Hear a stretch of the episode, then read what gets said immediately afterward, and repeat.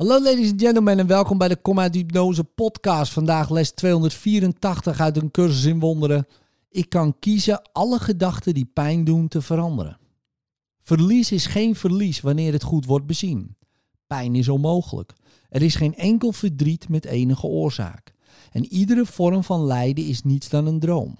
Dit is de waarheid, die eerst alleen dient uitgesproken en dan veelvuldig herhaald, om vervolgens, onder veel voorbehoud, maar gedeeltelijk als waar te worden aanvaard. Om daarna steeds serieuzer te worden overwogen en uiteindelijk als de waarheid aangenomen.